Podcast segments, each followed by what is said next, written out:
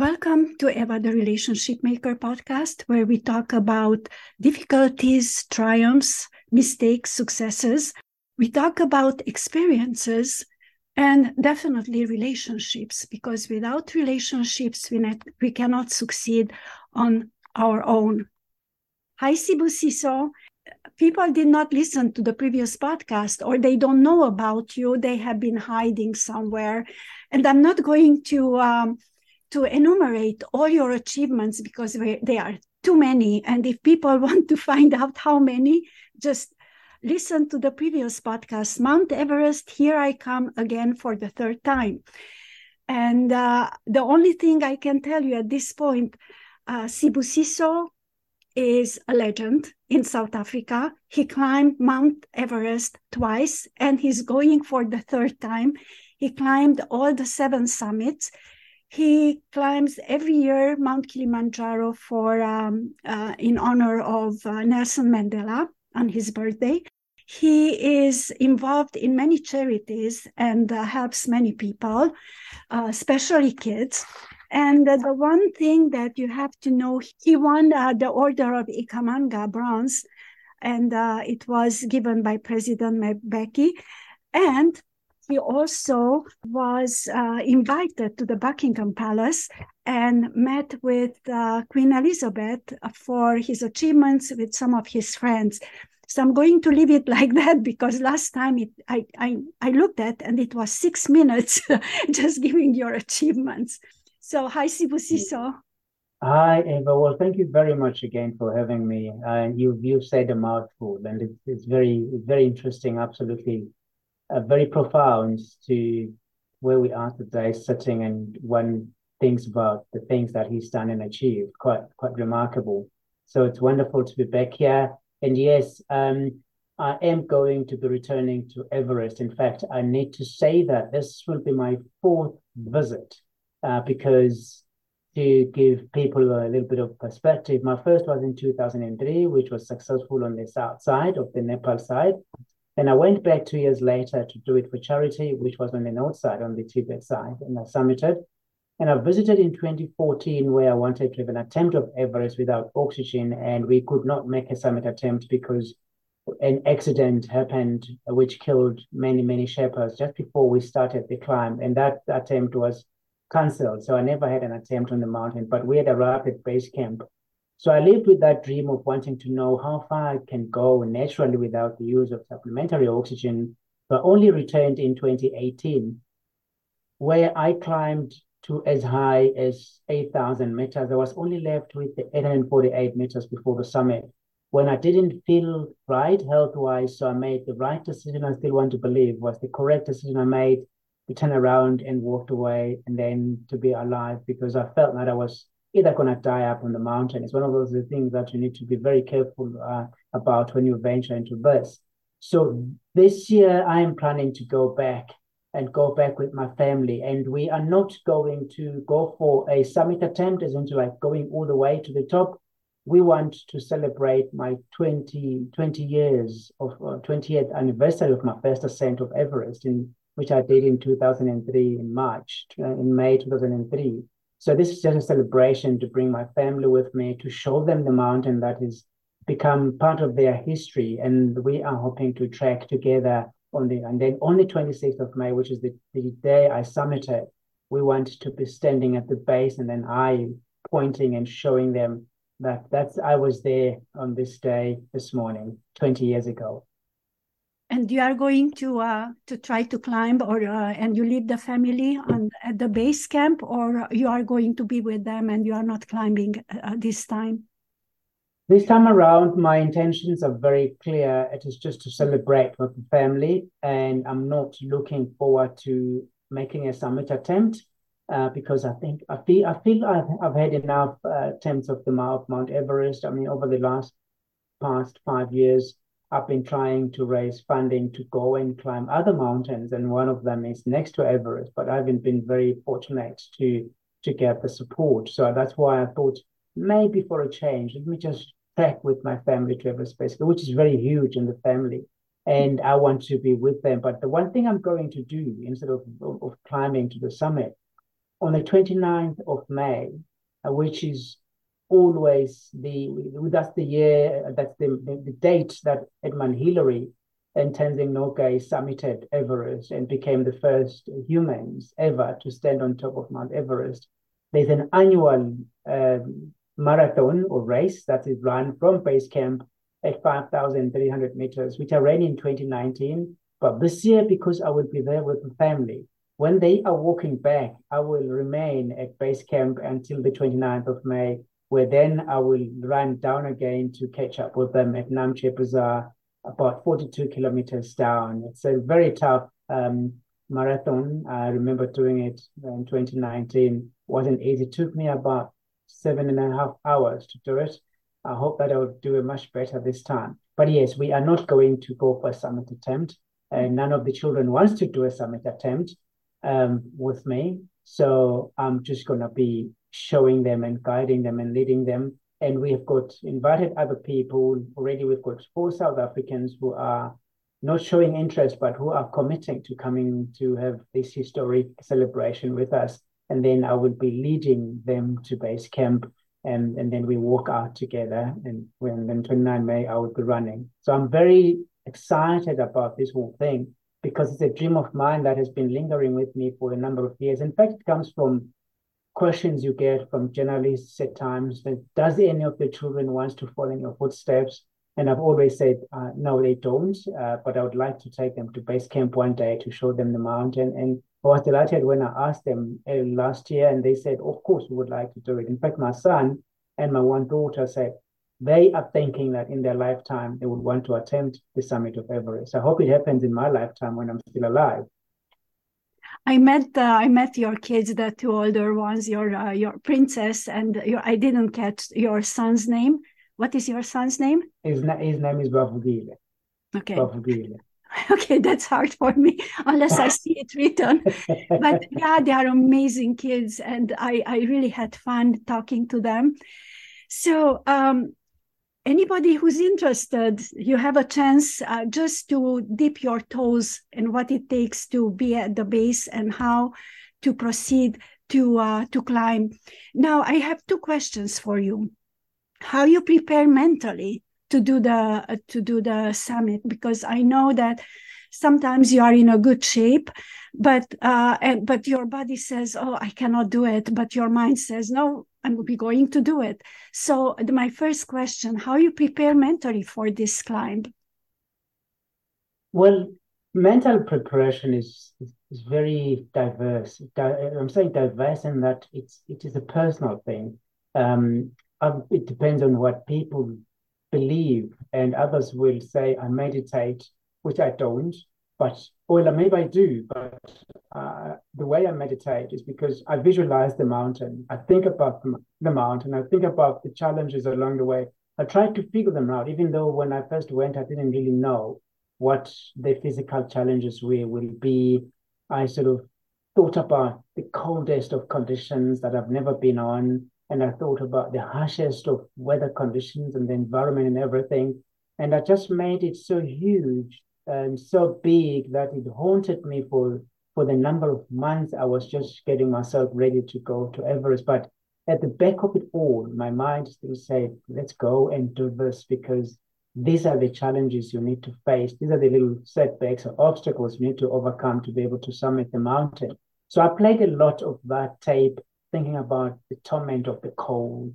I could not imagine sleeping when temperatures are minus 20, minus 30, winds blowing at 120 kilometers per hour. And the physical torment of it, I never did. But the other thing, I, the other way I also I prepared myself mentally, which is what I've been telling the kids to do, is to read a lot about the mountain, read all the books about what what other people have um, have experienced and what challenges do they share that they faced and what made them not to summit or what made them to summit. And one of the books I read personally was The Ascent of Everest by John Hunt, who led the 1953 expedition. And I learned quite a lot from that book and it prepared me mentally. Then the second I read three books before I went to Everest. The other book was called um, Into Thin Air, written by Jon Krakauer and it is an expedition. It, it, is it writes about or sort of details the expedition of 1996, where climbers were caught unaware in the storms, and many of them didn't make it to safely down. Others did. But you're reading you're reading these stories of those people and how they were able to come out alive. But That's those those that that did, and that sort of made me realize what challenge it was, but made me also be aware of the dangers and what I, that I was going to put myself through that. So it helped. And then the third book was a book called uh, On Top of the World by Rebecca Stevens. I think she became the first British woman to summit Everest in 19, 1993, somewhere there. And I was reading, sitting down in, uh, going to base camp, reading about her situation on the mountain where they had to abandon it at the first two attempts and being pushed back down by a storm. And I never thought such things could happen. And reading about her frustrations while sitting in a tent when the weather was just tormenting the mountain and they couldn't go. But eventually, when she never gave up but kept, kept the, the resilience and summited, then I realized that is what it takes. So it was more about information gathering. And I think that's how you prepare yourself mentally because you can't put yourself into a sort of exercise regime than you would do when you when you're preparing physically. So their mental preparedness is through reading and gathering much information to understand what the challenge will entail and how do other people overcome the challenges along the journey. I love that you have a quotation, and I'm going to uh, read that uh, your message is every person has their own Everest to climb. And I think it's a metaphor for life because life is like that. You have all the challenges, all everything that comes your way. But I find that you are very extremely focused because if you are not, you can uh, endanger your life. So uh, I think one of the things it's how how is your mental state. Are you prepared for everything? Now we know the mental state it's it's important it's major but how you prepare physically? Because that's another totally uh, totally different ball, ball game. Absolutely. Uh, yes again this one is is one of those virtues that you can never overlook. Uh, i must say everest is a very physically challenging mountain. Um, the don't believe the people that say Everest has become easier than what they were in the 1920s because of the technical clothing or gear that we wear. The mountain is still 8,848 meters. It is physically tough, and the conditions have not changed by much. Uh, they still as they are those years. It will still be cold. You will still be crossing crevices. You will be climbing seracs and big uh, ice blocks. So you need to be physically prepared. How do you do that? Um, again, it's one of those that will, uh, I would say, there's no standard norm. You can't say this is the regime that you need to follow, but a person can choose a program that suits their interests because, again, training or preparation has to be something that you sort of enjoy at the same time, as much as it is tough. Personally, I run. I run a lot, and I when I went for the Norwegian attempt, I also went to the gym. I'll sit on on on, on treadmills and on a bicycle, but most of my training, my physical training is running because I'm a, I'm a marathon runner. I'm not saying people should run. Other people ride bicycles, but it, you can go. The most important is just to help your body physically and your cardio as well. So lots of exercise that you need to do, but much more you need to be walking. Um, you need to walk a lot because you will walk for 10 days trekking to Everest Base Camp. Then I can never overlook if you are going for a summit attempt, then it helps for you to go and climb other physical mountains. It can be another 6,000 meter mountain or 7,000 meter mountain. But if you are only going as far as base camp, I'll say your physical training and focus should be on hiking, like ordinary hiking, where you go to a wilderness trail and hike hours on end, and then you supplement that with whatever exercise regime or um, fitness regime you follow your core muscles, you need your legs, you need your feet, you will need your lungs. And then obviously, as we said it earlier, you will need your mind because it is a mind tormenting journey. You've got to still have the mental capacity to say, you know what, tough as it is physically, I can still get there and I will make it. It's total endurance, mental and physical endurance. And I know that uh, you founded the running club, uh, uh, Born to Win, and I'm you are very involved with uh, young uh, young people, and you are like a mentor to them. So, how do they feel about? Do any of them have this um, this aim to go and climb with you, or to climb Everest, or to climb whatever mountain?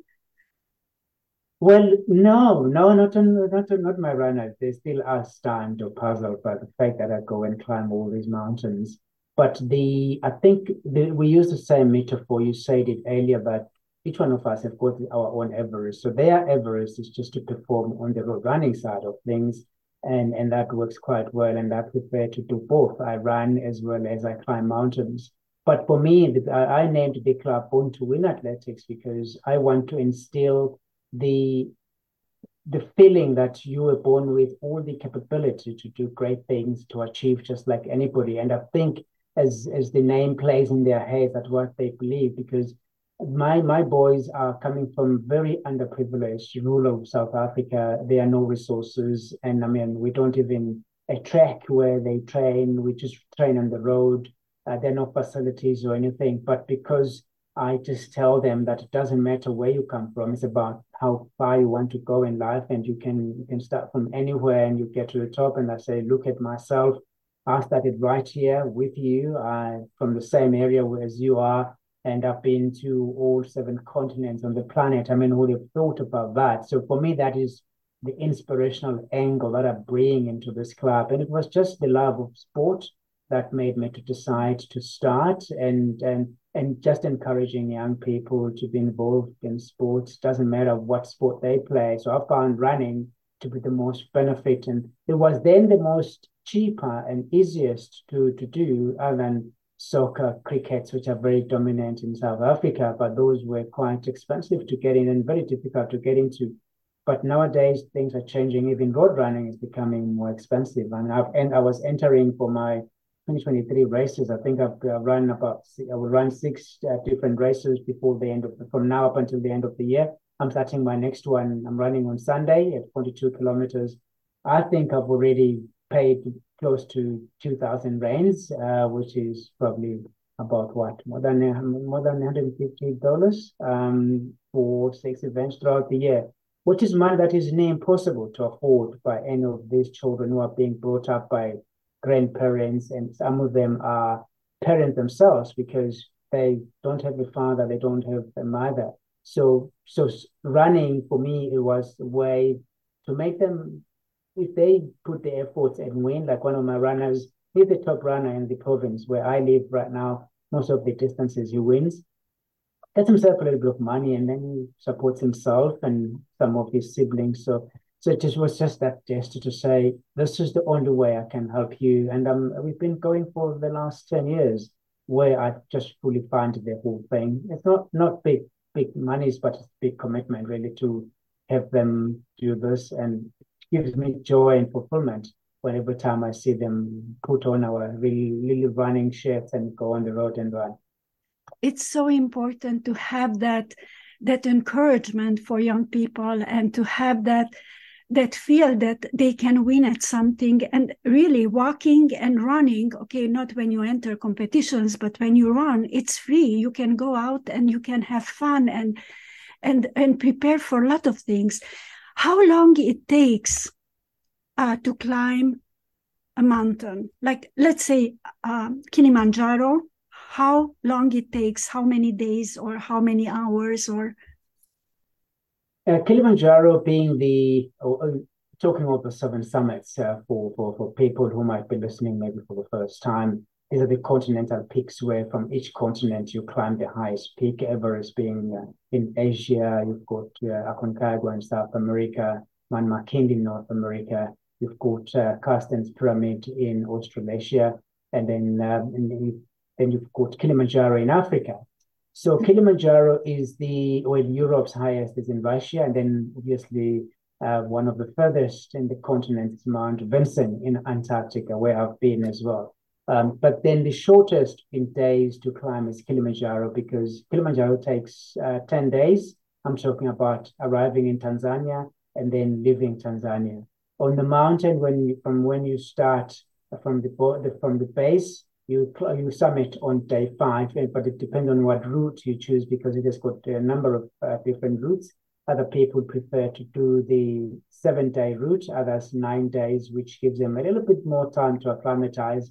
Think the longest you can do is 10 days on Kilimanjaro, being just before the summit, but it is the shortest compared to Everest, which is almost two months. I mean, climbing Everest is 60 days. Um, but for Kilimanjaro on the summit night, it is only a matter of uh, 12 hours. You'll be at the top and back down to the safety of your camp. Um, whereas Everest again, it's two full days of really hard craft. So that's that's the comparison in the time frame it takes. Can mm-hmm. also think about it. Ten days you'll be back home uh, for Kilimanjaro. 10 days, you will still be trekking to Everest Base Camp on Everest. You're not even started the climb after leaving home. And for, for my family, again, to make an example, for my family and I, um, we need 20 days to trek, to climb. When we leave home until we come back home, it will be 20 full days that will be away from home. Mm-hmm. And so when when you climb Everest, I suppose you stop certain places. You have to take a break. You have, uh, uh, uh, you have. I mean, it's it's many many days, so you you need that.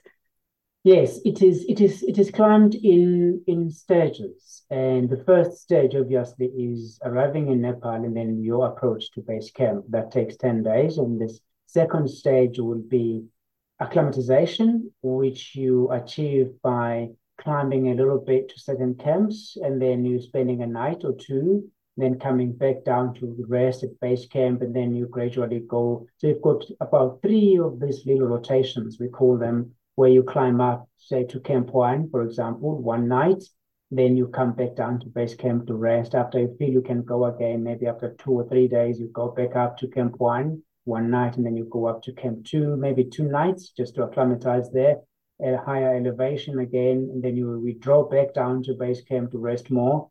Then your third and final rotation takes you to about Camp 3 at 7,300 meters. When I did it in 2003, we slept at Camp 3. This day they call it Touch Camp 3, where they just go for a day hike to Camp 3, 7,000 meters, come back to Camp 2 at 6,4, and then they just pack their bags, go down to base camp to recuperate and recover more and then wait for a weather window opportunity, which is about seven days of clear weather. Really, that's what you need. And that whole entire period is amazing. That would take you at least 50 days uh, of doing that. So there's a lot of resting, and at times there's a lot of waiting patiently for the weather. And that's where you learn all these virtues that for you to succeed, you need to be flexible, you need to be adaptable, and then you just need to be resilient because in the midst of a storm, there's nothing that you can do. It is your resilience that will just make you wait and wait and a lot of patience because when you are not in control, the only way you can still stand a chance to make a summit attempt is by adapting to what the weather is dictating, knowing for sure that, you know what, there's the old saying that after every after every storm there comes sunshine. And then you don't know when it's going to happen but you wait and wait. And i think there's a lot we can learn or i have learned from mountain experiences that life is about that. There will be ups there will be downs and it is always like that. There's no other way. So that is what it takes. So you need good lungs that's for sure because the oxygen and the and the heart the lungs it's you know like you really need that. So you have to be in good health in order to uh, to attempt, not even climb, but attempt to climb it. Yes, yes, absolutely. And in fact, you start even you start feeling the altitude sickness or symptoms very early, quite lower down, and as soon as you hit the the Khumbu Valley, which is just the this area near Everest, you can just feel it. The air is so dry, and some of us start coughing but there's also a, now a known thing, this type of uh, bronchitis type of cough, and we call it the Khumbu cough because everyone gets it as soon as you you get to the Khumbu Valley, and some of some people uh, get better as they as they spend time on the mountain, and other people then never recover from it. You you you live with it until you go go out the mountain, and sometimes people are stopped by it because it is so vicious like you really, really feel that you are sick and, and you, need to evacuate. So you need a very good pair of lungs, even though people say it depends on on the parent on your parents. So there are people who, who, who say that they chose the best parents, and as such, they cope quite well. That's why you need this long time to gradually allow your body to adapt and acclimatize and be conditioned to those conditions over a long time. And then sometimes, then if you are very lucky, like myself, I think all my visits, my body responded such that I was able to go on higher and higher. So yeah, uh, you need to very need to be very healthy. You can never attempt the mountain when you are sick or feeling a little bit sick. In fact, you're not allowed. The, when the doctors check on you, if you there is some, uh, they, they pick up that there is some sickness that is concerning, they send you down to rest, or else then they say, you know what, we feel that you need to be sensible, and then you just call the, the expedition off, which is quite sad if that happens. But yeah, it, there's a lot. It's not just the physical mountain that challenges you. There's a lot that happens around that can uh, stop you from uh, progressing further or even making a summit attempt. But you've got to be prepared for either or, and that can only be done by mentally understanding what it takes to reach the mountain. It's never plain sailing. It's never it's never a one way flow where if you start your summit and walk out. No, there's a lot that needs to be at play, that needs to be in your favor for you to then eventually take that photo on top of the world it's so interesting. I'm listening at you, and I'm like, hmm, it's uh, it must be magical to be on top and look down and says, okay, I conquered the world, basically, because that's where you are on top of the world. Eva, it is one of the most amazing moments of one's life. I think when you are still climbing or when you leave home, you never fully understand what the feeling is going to be like.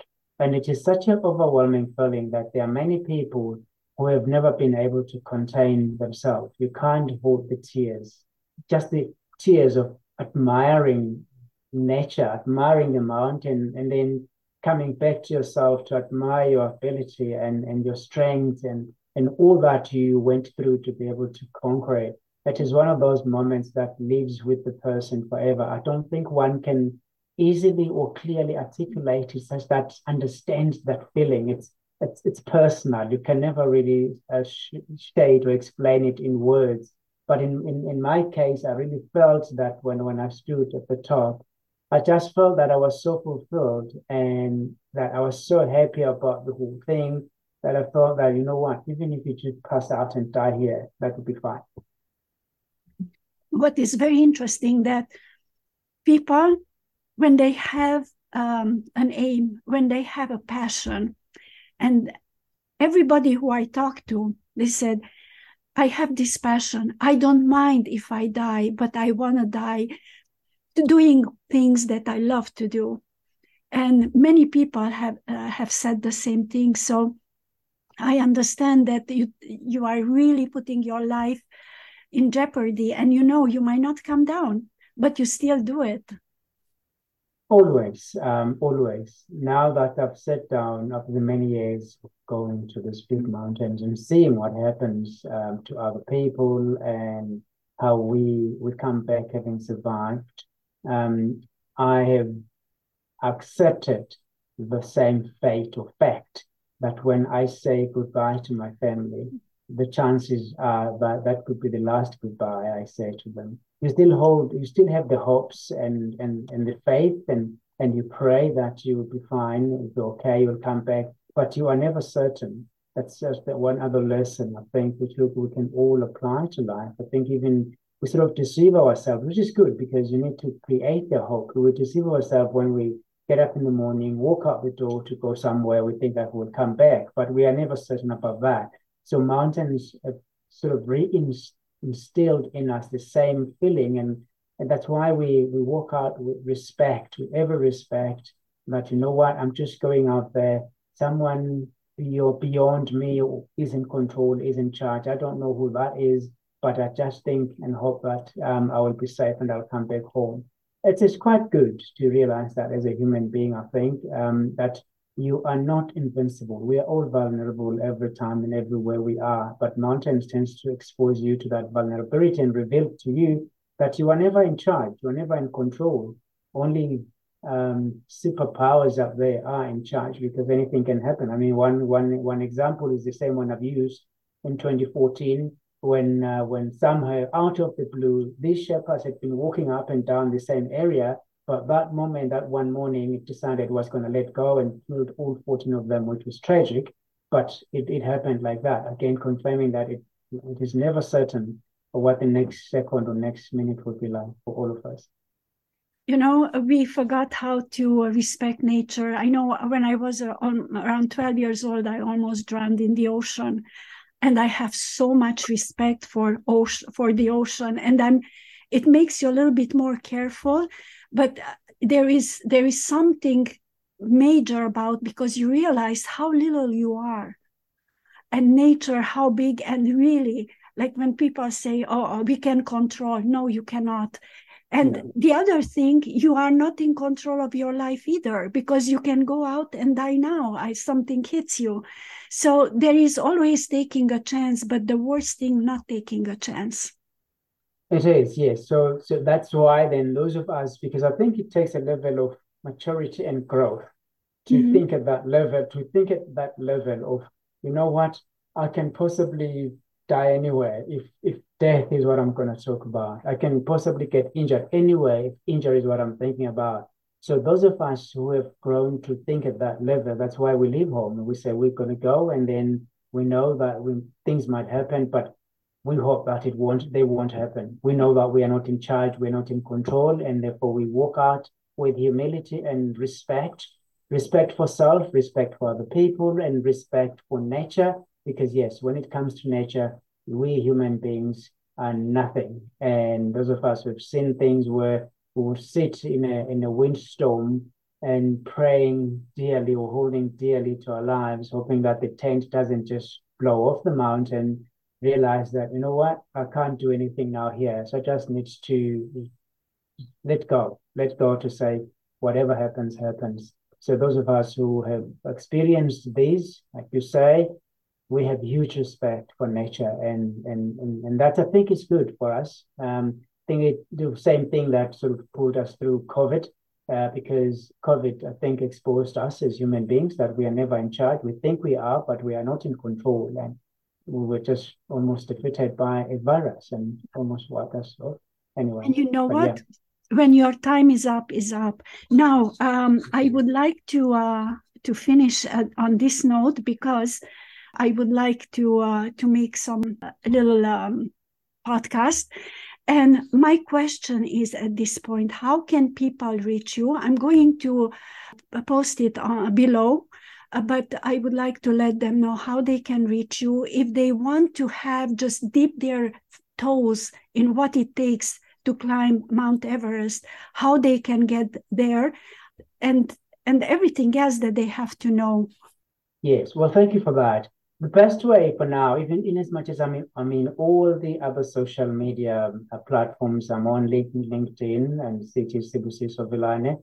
I'm on Facebook, I'm on Instagram. But the best for, for questions like that, or questions even about the trek to base camp and even a summit attempt for those who will aspire to go all the way to the top. The best way is my website, which is www.sibusisovilane.com co.za.